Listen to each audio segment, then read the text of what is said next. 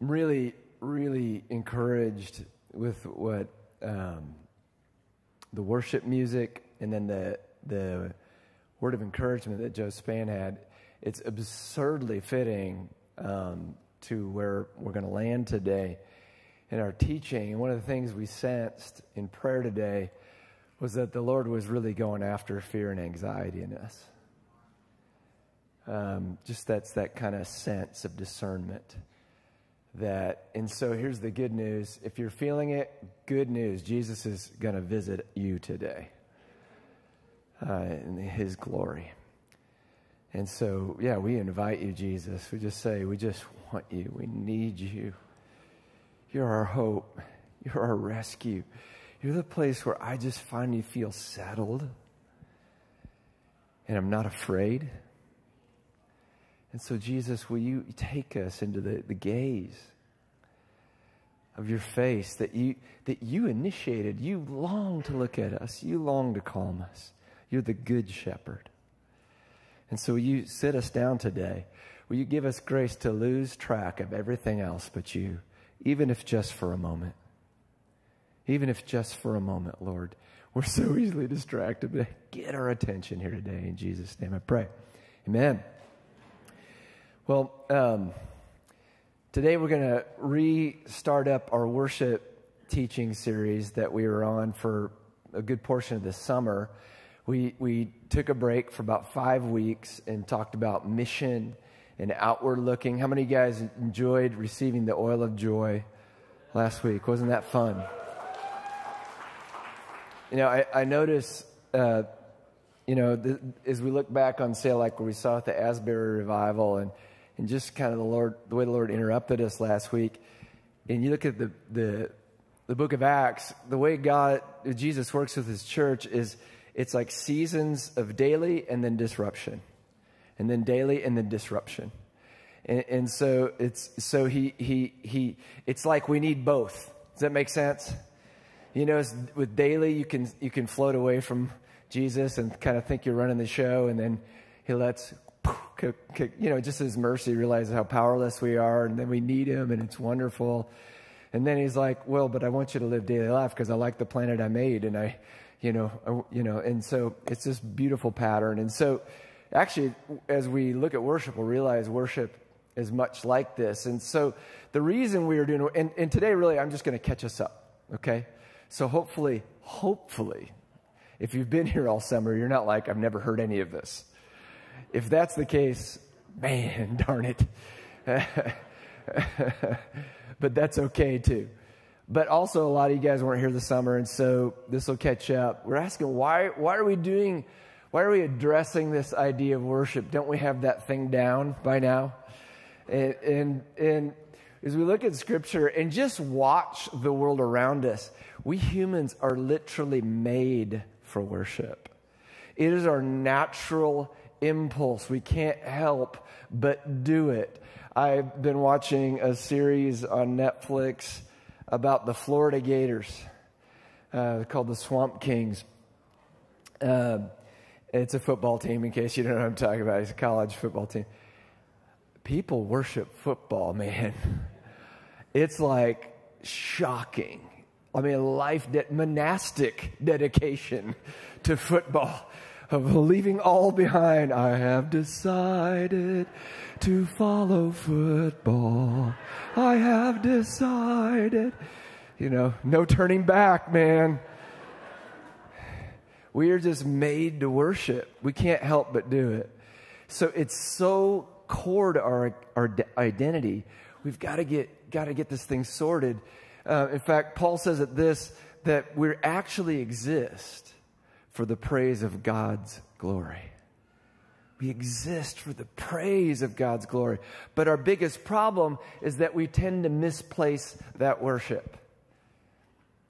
Paul says it this way at the beginning of Romans when he's kind of given, in Romans, he gives basically the whole human story, which we call the gospel. he says this He says, The wrath of God's being revealed from heaven against all the godlessness and wickedness of people who suppress the truth by their wickedness, since what may be known about God is plain to them because God's made it plain to them. For since the creation of the world, God's invisible qualities, his eternal power and divine nature, have been clearly seen, being understood from what has been made, so that people are without excuse, for although they knew God, they neither glorified him as God nor gave thanks to him. But their thinking became futile, and their foolish hearts were darkened. Although they claimed to be wise, they became fools and exchanged the glory of the immortal God for images made to look like a mortal human being, and birds and animals and reptiles. Therefore, God gave them over in the sinful desires of their hearts to sexual impurity, for the degrading of their bodies with one another, and they exchanged the truth about God for a lie and worshiped and served created things rather than the Creator who is forever praised. So, misplaced worship is this, is, is this thing that is really at the core of our brokenness, at the core of what isn't working about us in the world. In, in what we say here in, at Believers is that we want to be, our goal is to become near and like Jesus. Jesus, the image of God. And when it comes to worship, we see, and, and, hopefully we'll unpack this a little later, that Jesus himself is the model of what worship is. He himself is the true worshiper. And so, wouldn't it make sense that we want to put how we do worship, what we think worship is, up against Jesus' life and let him define it? Let him shape it. Sound good? Yeah, it sort of is. because he's, he's got some stuff he's got to deconstruct, if you will. So we've been looking at what, why worship, what's worship, how, who, when, where, and, and so we've been doing it based on this one sentence in Romans 12.1. I'm just remembering, ah, Yeah. You remember last week I told you that I had a group of pastors that were praying, and one of them had the word about the oil of joy? Okay, so, so this is a group of pastors I'm, I get to be part of with 24 7 prayer. We meet once a month on Zoom, and they're from all over the United States, and about seven or eight of us. So this was about two or three weeks ago. One of them was praying over me and said, The Lord wants to anoint you with the oil of joy. And uh, renew the joy of your salvation. That's going to be your evangelism strategy. Craig Westoff and I had been talking about that very thing. I'm like, whoa. Then another one of the pastors from Kansas City started praying. He said, Gyle, I see your hair is on fire. And it's God renewing your mind. I see Romans 12 1, and God wants to bring a new thing of worship through you guys. And I was like, what is happening? Have you guys been following us? You know, I mean, this is almost creepy. Um, the Lord so wants us. He so wants us that He offers these encouragements that are unnecessary, really, but are beautiful and helpful to say, I'm, I, I want to have your worship, and I want, I, want to, I want you to find what you're for together. It's just so encouraging to me that Jesus really cares. He sees us. And so we've been basing this this exploration of worship on this. Therefore, Paul saying, I urge you, brothers and sisters, in view of God's mercy, to offer your bodies as a living sacrifice, holy and pleasing to God. This is your true and proper worship. And so the first question he asked is, why do we worship? And we realize we just started with the word therefore. And the word therefore, you always got to ask, Yes, thank you. So wonderful. What's therefore, therefore? means he's connect, whoever the writer is, is connecting to a previous thought. And so one of the things we realize about Romans 1 through 11 is there's this first argument that Paul sets up about the gospel. And then the hinge verse really is this verse between the rest of the book. And so knowing what therefore is therefore requires we look at the first 11 chapters. So you know, we did that. We did that quite a bit. And we noticed one of the things in the first few verses about worship is that glory is the key to understanding worship. So Paul says it, and we just read some of this. Although they, humans, we knew God, we neither glorified him as God nor gave thanks to him. We exchanged the glory of the immortal for God for images, and we worshiped and served created things rather than the creator. So we see the connection between glory and worship. It's essential connection. And so what we had to ask first is what, what is the glory of God? What do the scriptures say about what that is? It's kind of a kind of a broad and a bit ambiguous term. And what's fascinating about it is the scriptures recognize just how diverse and big the glory of God is. So there's not really one simple definition. But some of the things we could see around it is this the glory of God is like the weight of God's honor, his splendor, his wealth, his high status. And I love that word weight. Kavod is the Hebrew word that's got in its root the idea of the weight of something. You kind of know what it means, right? You know, you're not trying to say how heavy is God. It's, it's, it's there's a weight to him beauty and his majesty. In the way that God reveals his glory is, first of all, that God alone has glory. That whatever's beautiful and incredible is from God. It's in God's presence, it's God's creation. One of the reasons we talk about creation to try to make sense of the glory of God is it sort of reflects Him. Like asking God to come to your house is like asking the sun S U N, into your living room. I mean, it's insane. And we see God's actions, the way God does things, His brilliance. That, that, that, you know, there's a whole nation going crazy in Israel, and then He goes to a widow at Nain and gives her all the oil she needs. And it, it, it's glorious that God pays attention to who He does and does stunning things to the least likely of people. In, in, and we see these pictures of God's glory and sight and sound and action. We see God showing up on Mount Sinai that He miraculously brought Israel, his people, out of slavery in Egypt with crazy miracles, and then divided the Red Sea so that they walk through, which is crazy. God's glory, God's weight, God, only God can do this.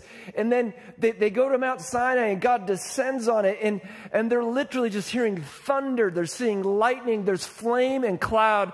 That's, it's so overwhelming that people are like, can God stop, please? It's just too much.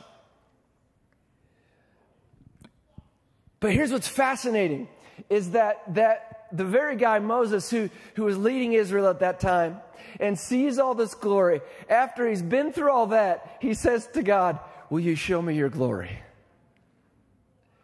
Which is still just, a, what are you about? And, and we see this moment where God says, Well, you can't look at me in the face because you'll die. Uh, I'm a little too much for you but I'll pass by you. And what ends up happening is God tells these characteristics of his character. And if you had to sum it up, is in this love and justice is at the very center of what it means that God is glorious. That somehow He's the one being, the one location where complete love and complete justice can coexist.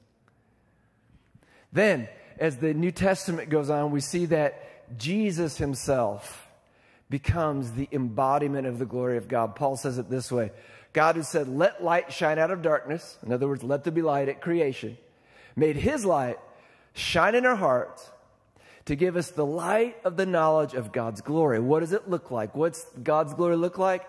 Displayed in the face of Christ.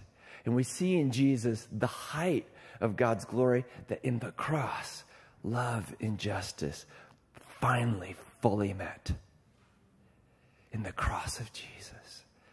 That complete, undeserved love and justice for all evil meet in the cross of Jesus.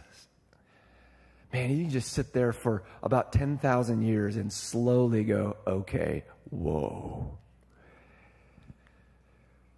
And so we see then responses that happen throughout Scripture to God's glory. Just one of them is Daniel um, uh, sees this picture. He says, In my vision at night, I looked, and there before me was one like a son of man coming with the clouds of heaven. He approached the Ancient of Days and was led into his presence. He, he was given authority, glory, and sovereign power.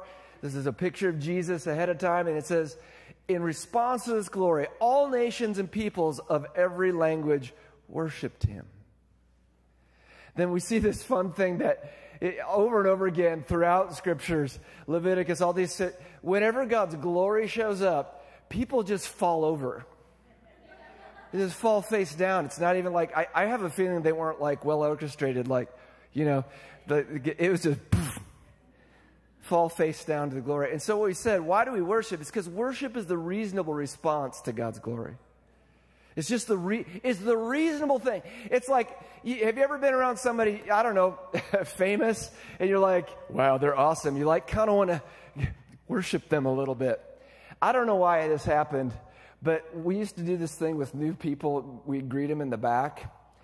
And I don't know why, who knows why, but Dan Threlkeld was here, the meteorologist. and it completely starstruck me.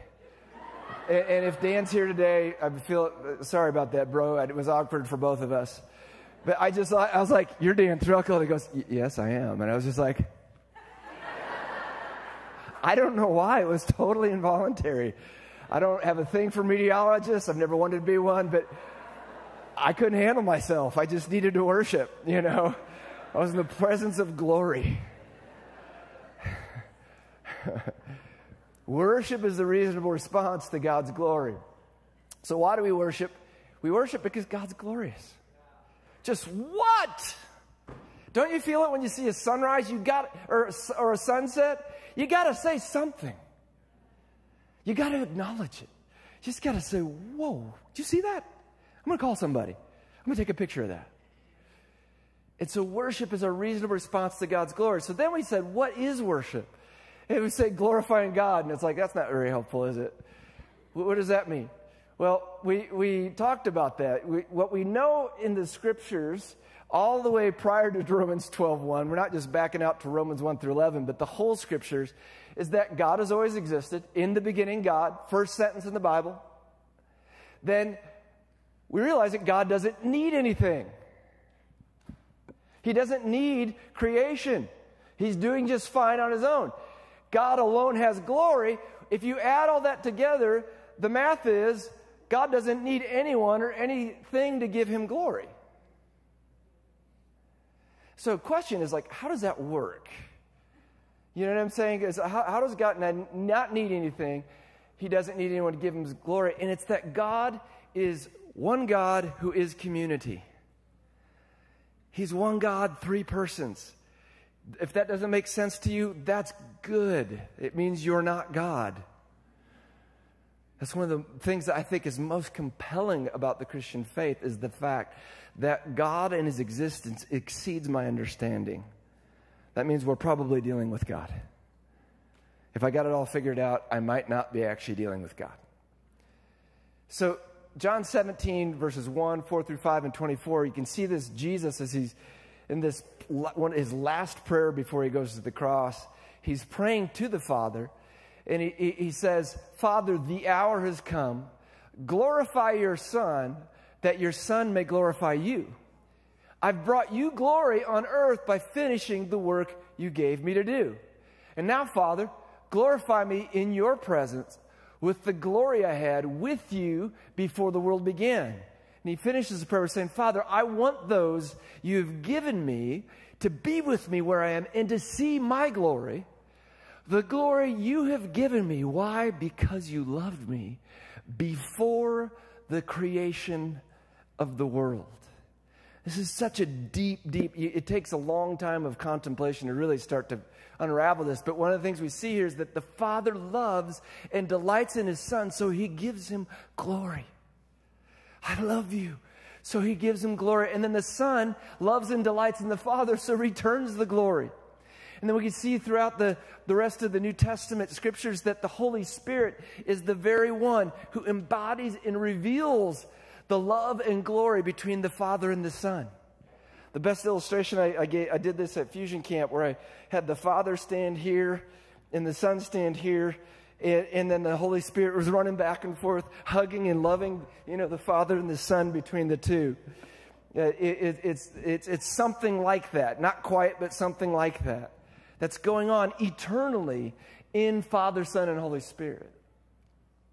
And so, um, God doesn't need anyone or anything to give him glory. This is so important to recognize because otherwise, worship can feel like meeting the needs of a highly insecure narcissist.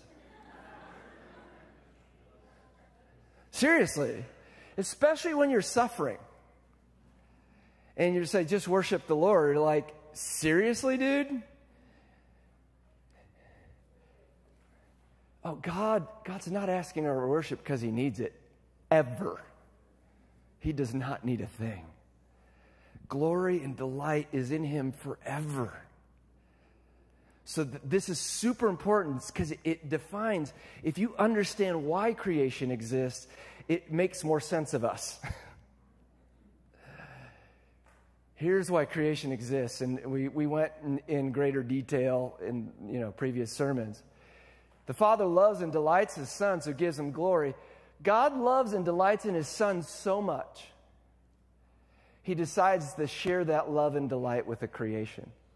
We see it over and over again in Proverbs 8. It's Proverbs 8, 30 and 31. If you just want to say that God at creation, the wisdom of God is delighting. That It could be, it could be translated playing. He's playing. The things you feel as a child at play is what he thought about creation. It wasn't, I need somebody to worship me. He's like, I love the Son so much, and he loves me back. Let's create some people to be part of that love story. So that then we see that creation is made through Jesus and for him. It's his inheritance. Jesus is the, is the, is the blueprint for what we are. That he, that Father's like, who could I bring into this party?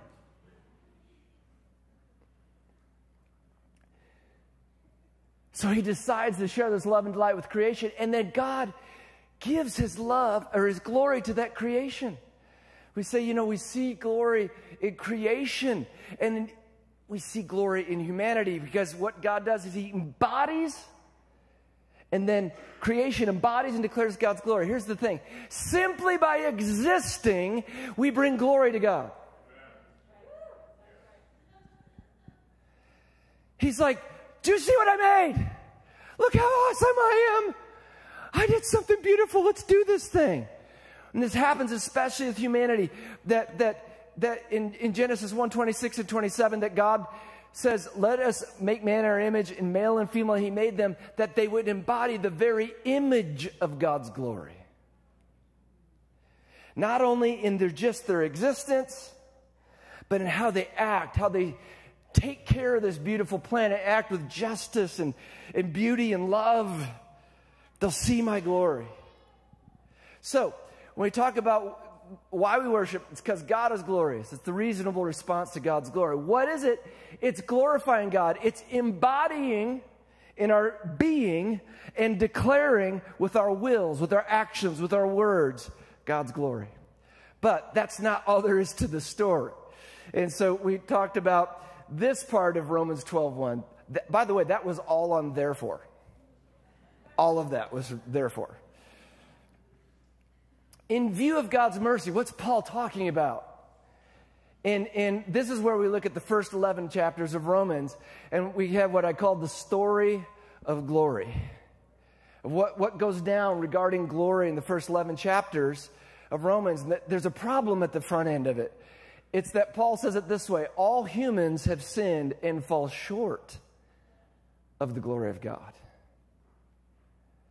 See, another way to say it is our choice not to declare God's glory, to worship something other than God, it, it distorts our ability to embody His glory. Does that make sense? So we're the image of God, so it'd be normal for us to be loving and completely just with all people. But sin, we do something different. When we worship something else, it deforms us. What we worship forms us. We become conformed to its image. And so when we, we, we worship idols or ourselves, or we start to not be loving and just. and and the, the hard part about that is we can't fix ourselves. The, the uh, theologian Athanasius, back in the fourth century, said it this way. He said, it said like God made this beautiful painting called humanity. But then sin, like, deforms this painting, you know, and just splatters it. But the problem is, we can't fix it because nobody saw the original. You, you can't redraw it because nobody saw the original. Right? So, so think about it. We, we try all kinds of crazy stuff to redefine ourselves, don't we? To repaint that thing. And what, what, what's happened in Jesus, Jesus has embodied the very image of God in humanity that was always intended. So they go, oh, there's the painting. That's what I was meant to be. So, sin distorted our relationship with God and the embodiment of His glory in humanity. But then, God, look at the glory of God that He has a solution. He doesn't just go, let's move on. He, he, wants this. He wants us. So Jesus becomes the atoning sacrifice for humanity's sin. And we, will talk, we talked later about how that's even built into worship as it's understood. And then Jesus is the image and glory of God. So those who put their faith in his sacrifice experience the restoration of God's glory in them because they're progressively transformed into Jesus' image. So Paul talks about that happening that that that by faith in what Jesus has done for us, we're rescued. Things are put together between us and God. And then Romans 6, he says, and you actually have died to sin. So that no longer is the ruling power in your life. That you have a new power at work, which is the very Holy Spirit that communicates and embodies the glory and love of God in the Trinity, is actually in you now to give you power to say no to sin and to become a new person that looks like Jesus. Even better, looks like you made in the image of Jesus. And that we're not going to see that fully happen till Jesus returns and restores everything. All of creation is longing. All of creation is saying, we can't wait to be restored. And every mosquito on the earth says, Yes, Lord, repurpose me. Please. And we all say together, Amen. So the solution is that God restores relationship with and glory in humanity through Jesus to become like Jesus. We see Israel's part of this solution, chapters 9 through 11, that the whole story of glory through Israel to the Gentiles demonstrates the incredible mercy of God to the whole world. And that leads us to this sentence. Therefore, I urge you, brothers and sisters, in view of this mercy, offer your bodies as a living sacrifice, holy and pleasing to God. This is your true and proper worship. And so, the way we summarize this, and you notice I keep on repeating myself, say why we worship it's because God is glorious. It's the reasonable response to God's glory.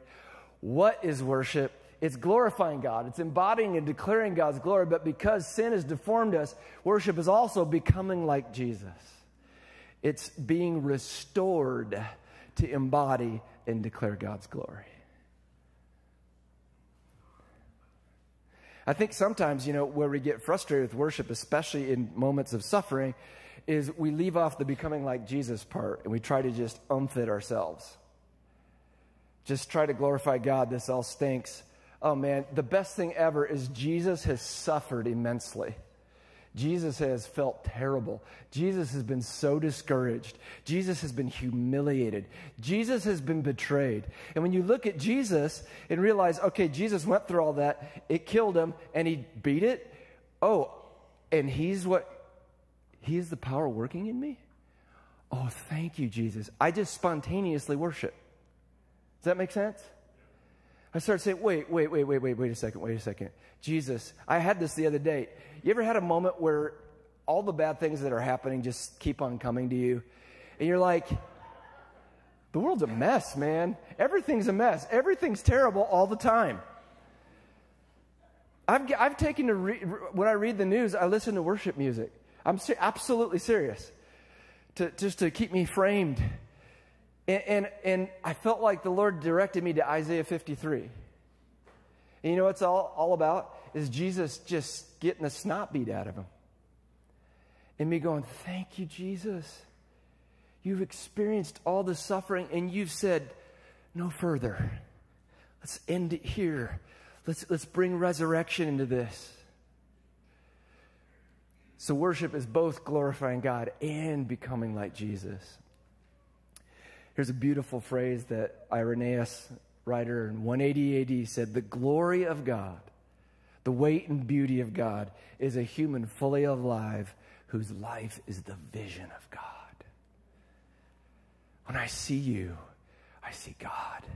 Why? Because when you look, you see God. Oh, do it in us, Lord. Make our lives a vision of God. So, last thing we talked about was how do we worship? And this is a big, big question, but we looked at least one thing. And it was based on this phrase right here to offer your bodies as a living sacrifice. What we did to try to figure out what does that even mean? I don't know about you guys, but I haven't really ever offered a sacrifice in my lifetime. Have you? You know what I mean? Like a baby goat or something. You know what I mean? It's just, most of us are probably grossed out by that idea, right? Um, but if we look at human history, the oldest things you can read, sacrifice was a normal part of worship. It was just normal. And, and so we, we, we recognize that. And then we look at the Old Testament, starting from the very, what, the third or fourth, fourth chapter of Genesis, we already see sacrifice. And what we did was kind of looked at how does worship figure into Old Testament sacrifice. And there were three basic themes that we saw in sacrifice. The first one here is this that's so stunning about the God of the Bible is that he provides the sacrifice. He's not going, I'm mad, I'm the rain God, you better figure out something to make me happy. He's like, Oh, you want to worship me? Here, why don't you try this? It, it's, it's like, you know, paying for your kids' dates. You know what I mean? You know, and they're like, Mom, I bought you a present. And you're like, Well, I bought me a present, but thanks, that was sweet. God provides it. And it restores relationship with God. It's not just transactional. He wants to have relationship. But the thing that is recognized that what every sacrifice that's given, and especially like, um, I can't remember what it's called now, the burnt offering in the Old Testament, is that that offering is completely consumed and just goes up in smoke. It, it's a, sacrifice is a total surrender, a complete surrender. And so then we look in the New Testament, we say, well, what was going on in the New Testament? People were still sacrificing. The, the, is, the Jews were still sacrificing in the temple. People in the Gentile world were sacrificing. So it was a live question for our New Testament writers.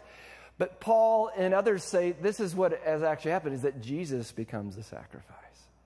Jesus, God so loved the world that he gave his son um, and Jesus restores relationship with God, and Jesus completely gives himself away as a ransom for all humanity. So, so the question then is what might Paul mean?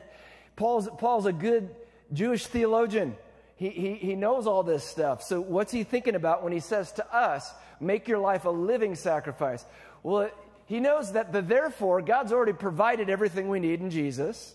That, that that in view of God's mercy, what we've talked about up to now is, is restoring relationship with God. So it comes to this idea of us offering our bodies. That's how we worship. So there's a few things connected to that. Offer. You have a choice. It's an act of the will to worship, to, to offer our bodies. God's done all this, and He still never coerces us to do a single thing. Coercion's not part of God's plan. Have you noticed this? It's not the way. He's the most powerful, and He doesn't do it. It's a big deal. It's a big deal. Speaks into so many things I could go off on. But it's an act of our will to offer our bodies. And here's the thing about our bodies our bodies, you know what? I think our bodies are like under attack in our culture. I'm, I'm serious. We're just so messed up here, so much self hatred and judgment and foolishness. Our bodies are beautiful, whatever they look like, because God likes them. He made them. And he, the reason He says offer your bodies, it's, it's the location of all your will, all your agency. As much as you've tried to exert the force over something, I'm pretty sure it hasn't worked out for you. The, the entire amount of our power exists in our body. Does that make sense? And so, so what he says, your bodies, he's saying your whole existence. It's not the separate thing from your spirit. This is all integrated together. That's the appropriate biblical approach. And notice it's the opposite of what happens when you misplace your worship. In Romans 1, we saw that when you misplace your worship, then you end up defacing your body. Sexual misbehaviors. We're defacing our bodies. Actions, greed. We deface ourselves. And living sacrifice. Now, here's wild it's a sacrifice that stays alive. Paul knows he's messing with his readers' heads because all sacrifices are dead. But he said, be a living sacrifice. How does that work? And I, I feel like Eugene Peterson captures it when he does his paraphrase of this very verse. He says, Here's what I want you to do, God helping you. Take your everyday, ordinary life, your sleeping, eating, going to work, and walking around life, and place it before God as an offering. Embracing what God does for you is the best thing you can do for Him. Had somebody uh, write a little feedback thing uh, to us after this sermon and said, essentially, thank you because now I see how mommying is worship. It's holy, given to the Lord offering my body, my place of agency. I'm going to glorify you, Jesus, by reflecting the very character of God and how I mommy. And something happens. I mean, it resonates through all of eternity. I promise you, it resonates way louder than how loud you sang a worship song. It's embodying the glory of God in front of children as you're becoming like Jesus and He's doing the work in you.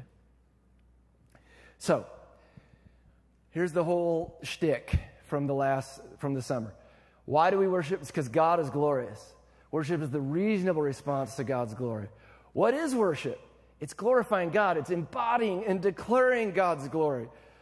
And it's also becoming like Jesus because we need to be restored to be able to embody and declare God's glory. And how do we do it? We do it through sacrifice, an act of the will with our bodies it's the surrender of our entire existence to God's glory. The whole thing. It's like Jesus is awesome, but he does not play well with others. In fact, he doesn't play with any others. Worship is about our entire existence.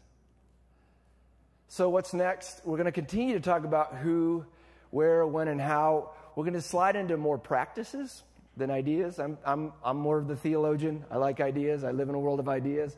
My wife's always like, okay, what are we going to do? And so is Anna Lucas, so they help uh, keep us on track. But here's questions I want to ask as we go into the last part of this series. And, and, and you could ask yourself these Am I open to Jesus messing with my most comfortable favorite worship practices? In other words, if we're letting Jesus define worship, he's the true worshiper, we're letting him define us. How many of you have already found your definitions of worship just messed with a little bit? Anybody? Oh, dear God, help me. Thank you, Joe. The drummer. Drummers.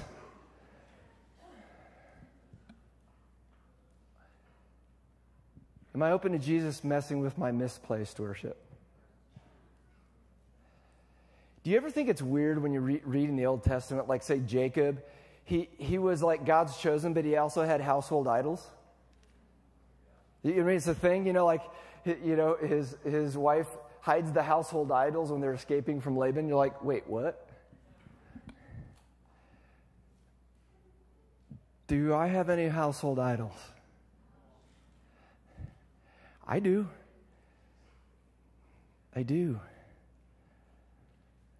They just don't pay off, man. I'm just saying that. And Jesus, think about how utterly humble God is. His chosen guy's like, yeah, I got a household idols. He just puts up with it for a while. But I don't want to do that, man. It, it's like intimacy with really bad breath. Jesus is like, yeah, I want to hug. Come on, man. This could be so much better. Without, you know, my idolatry is I want to be respected. I want to be really, that's not a bad thing, but, but I, will, I will change what I do to be respected. Even if Jesus says, why don't you go make a fool of yourself, bro? Right? Power. He's, he's so smart, I can't even stand it. There's, there's these idols lurking in my closet that Jesus, in his great kindness, he's addressing. He's addressing. And I, I, I want him to, and I also don't want him to. Am I open to Jesus was messing with that? And and I am I opening? This is a massive question. Open to Jesus messing with the way I understand the purpose of my life.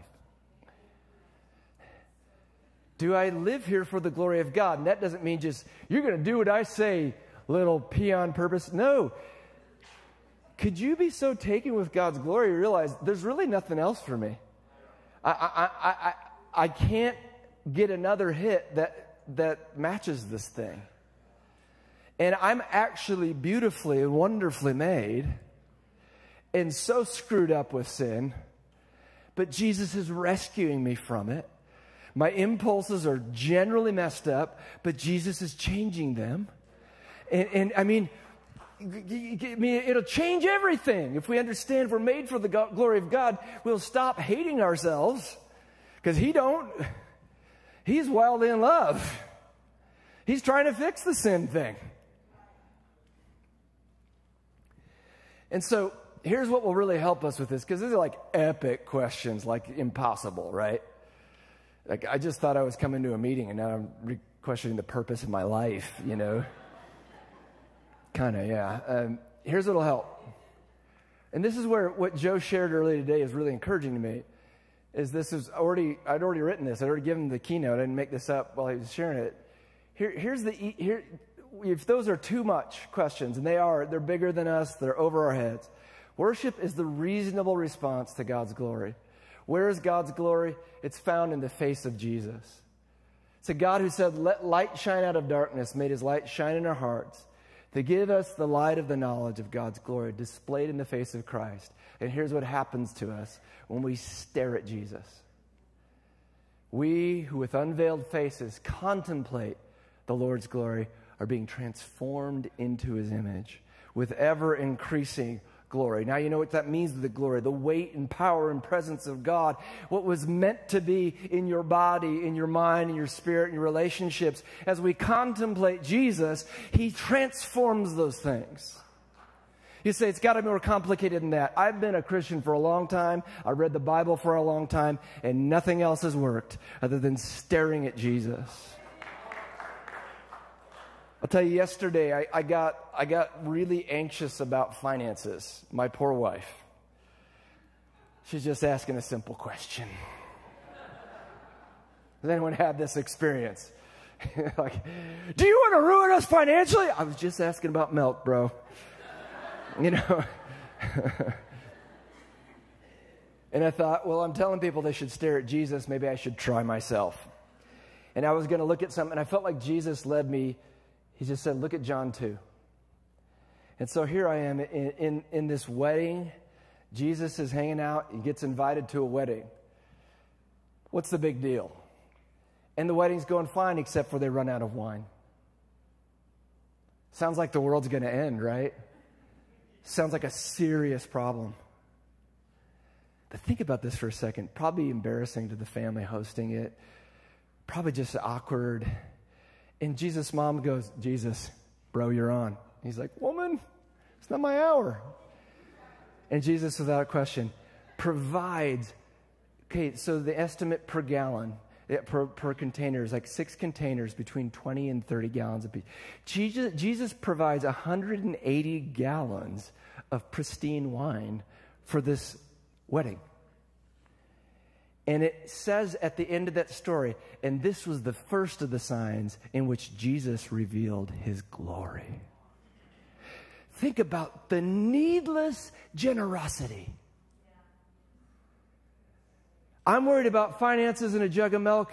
And Jesus said, I'll deliver on 180 gallons in a wedding just so the party can keep on going, man. That's how we stare at the beauty of Jesus in a very practical way. Just take a picture of what Jesus is like. That, that doesn't, that's not my emotional immediate response. God's going to be pissed because I haven't been saving money as fast as I could. You know what I mean? Anybody relate to this? These pesky bills keep on coming, you know? and Jesus said, Well, the way I revealed my glory was to make a party crazy. I mean, think about how nuts that is. So, we're going to talk about another party. We're going to do communion together. The worship team, if you guys would come on up. Anna, can you hear me? So, Jesus actually creates the most central act of worship at a dinner party where he and his friends are together. It's a pretty intense moment. And he's explaining that this Passover feast, this thing where sacrifice happened to restore relationship to God, and that we reenact this in this Passover meal as Jews. This, this meal, that whole time, was actually all about me all along. And he says these things on the night he was betrayed, he took bread, and when he'd given thanks, he broke it. He said, This is my body, which is for you.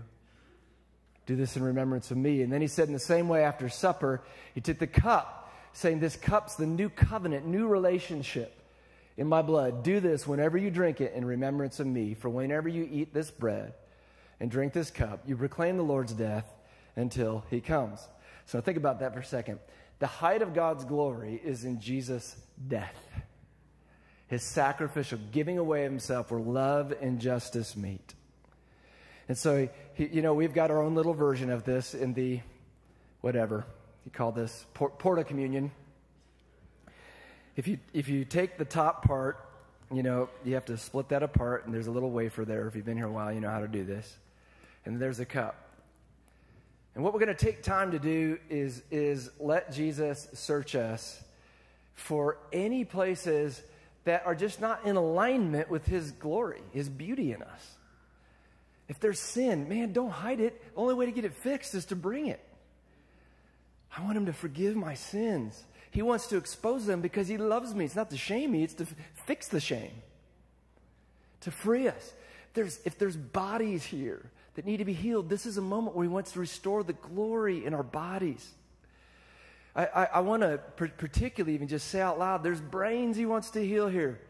And our chemical processes and our thought processes that cause that anxiety just to stay at a high level all the time. I believe the Lord wants to heal these things in us. So, Jesus said, This is my body, which is for you. So, Jesus, will you now bring your healing into our bodies? And just wait for just a second. Is there anything you want to heal in us, Lord?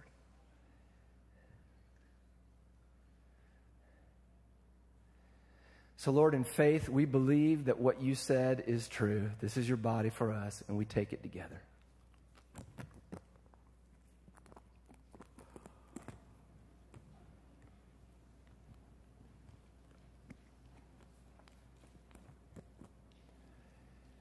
And Lord, we raise this cup. Thank you that this cup of suffering at the bride, at the wedding of the Lamb, will be turned into a cup of celebration. And so, Lord, will you look on us? Is, is, there any sins that we need to be forgiven of? Anybody we need to forgive, Lord? Anything you want to clean us and free us from? Let's just wait for a second before we take that cup. Let Him show us.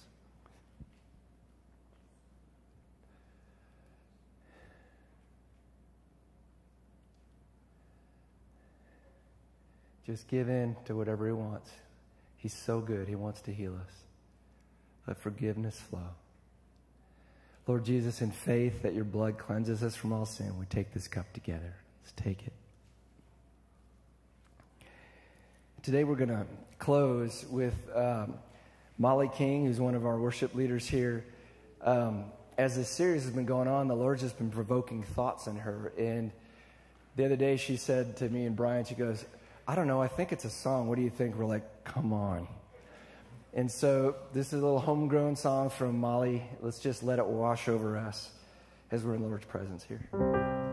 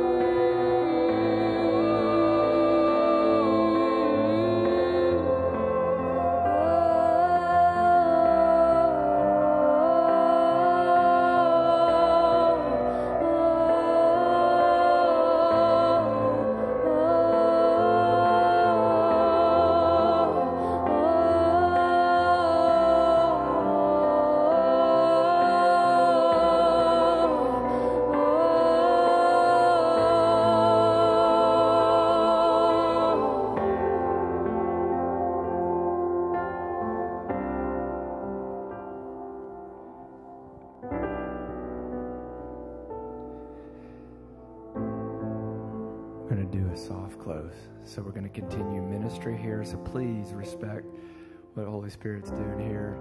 I know some of you've got to get your kids, so let's have our combos either out in the hallway or outside, okay? But feel we're going to stay as long as the Holy Spirit's doing stuff, so okay? So we're here for you.